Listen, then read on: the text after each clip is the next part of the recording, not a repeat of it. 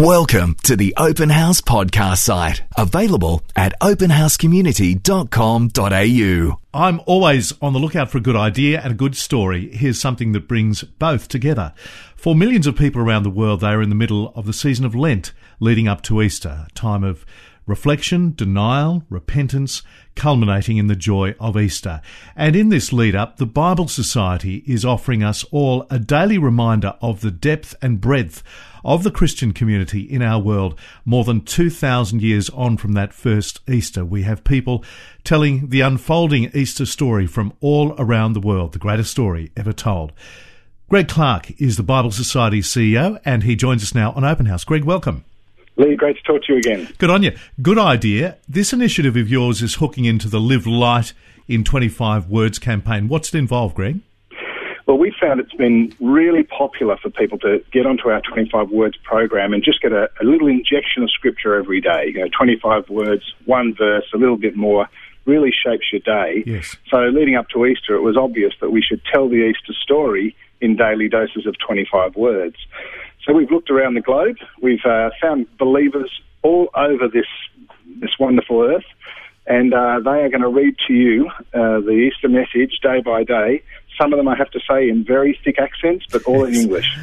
So, why do you think it's important for us to hear this story in so many different ways, especially this time leading up to Easter?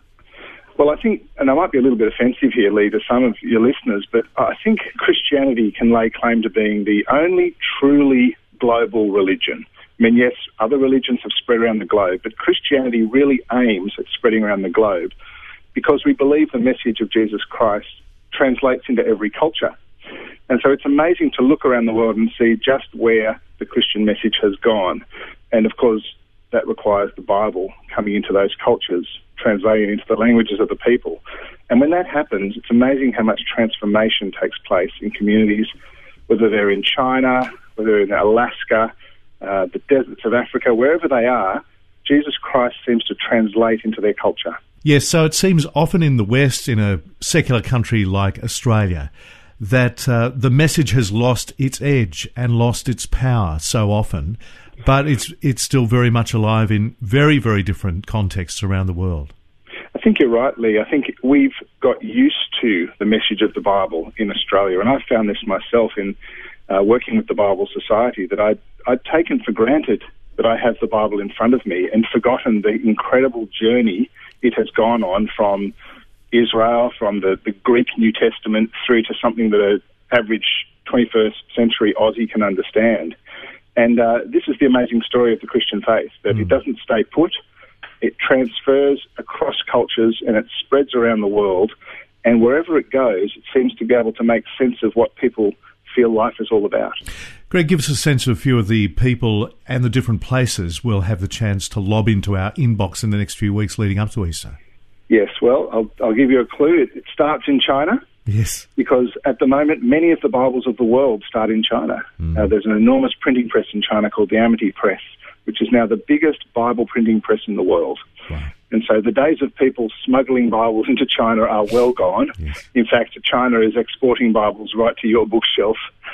So uh, we support a lot of uh, mission work in China, and in particular providing paper for this Amity Press so that they can print very uh, cheap and affordable Bibles for um, the poor Chinese. So we start there with a message right from the steps of the Amity Press, and we thought that was an appropriate way to, to show that the Bible goes out to the world from these places. Uh, you'll find yourself in Bosnia, you'll find yourself at the foot of the pyramids in Egypt, you'll find yourself in Israel. Uh, it, it, spreads around the world. It's a bit unpredictable. You don't know where you're going to be any one day. Your frequent flyer points would be enormous if you took this journey. yes. uh, but hopefully, a bit of a surprise for people every day. In China, how many Bibles, just by the way, is Amity putting out now each year? Last year, 2012, it celebrated its 100 millionth Bible, and they're getting faster. So uh, it's it's an enormous publishing enterprise. Um, the reason it's working is that people are hungry for the Bible yes. around the globe. And again, this sense of complacency we sometimes have in Australia, it's not there in the rest of the world. People are hungry to get the word. And uh, places like Amity and other presses like that are really a huge part of the mission story of how the message of Christ spreads around the world. Greg, more broadly, you've been now in the job heading up the Bible Society's work in Australia over these last couple of years. Can I ask you what struck you, surprised you, as you've both seen that breadth and depth of this work that you might not have realised before?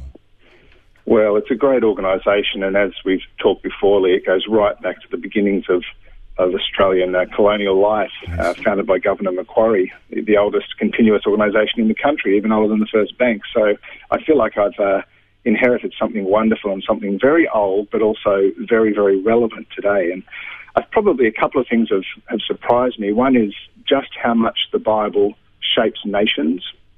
So in Australia, you can see the place of the Bible there right from those early leaders of the colony. They wanted this to be a society that understood the grace and forgiveness and mercy and and and goodness of the Christian faith and tried to build a society based on that using the scriptures. But also around the globe, you, you get a sense that the Bible really changes the heart of a nation when it's taken seriously. And again, to go to China, it's very exciting to see the way that the Chinese are opening up to the Bible in many ways and seeing how important it might be for addressing some of their social issues. And it's a great privilege to, to see some of that thinking going on.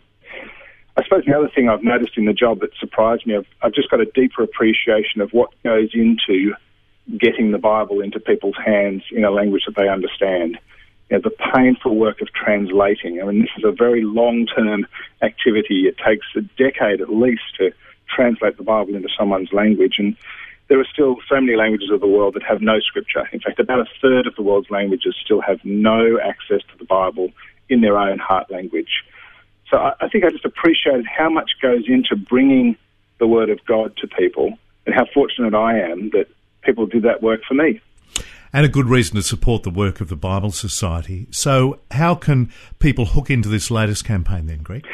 Thanks, Lee. I think the easiest way to do it is go to our website. So it's biblesociety.org.au, and you can put slash Easter and find it directly if you want to find the Easter message. But just go to the homepage and explore everything we're on about. We're a uh, we're an international mission agency, but we also want Aussies to love the Bible. And that's why this Easter campaign is so important to us. And you've done a great job at connecting with a country like Australia as well as around the world. Greg Clarke, thanks so much indeed for joining us on Open House. Thanks, Lee. We hope you enjoyed this Open House podcast thanks to Christian Super and Real World Technology Solutions. To hear more from Open House, visit openhousecommunity.com.au.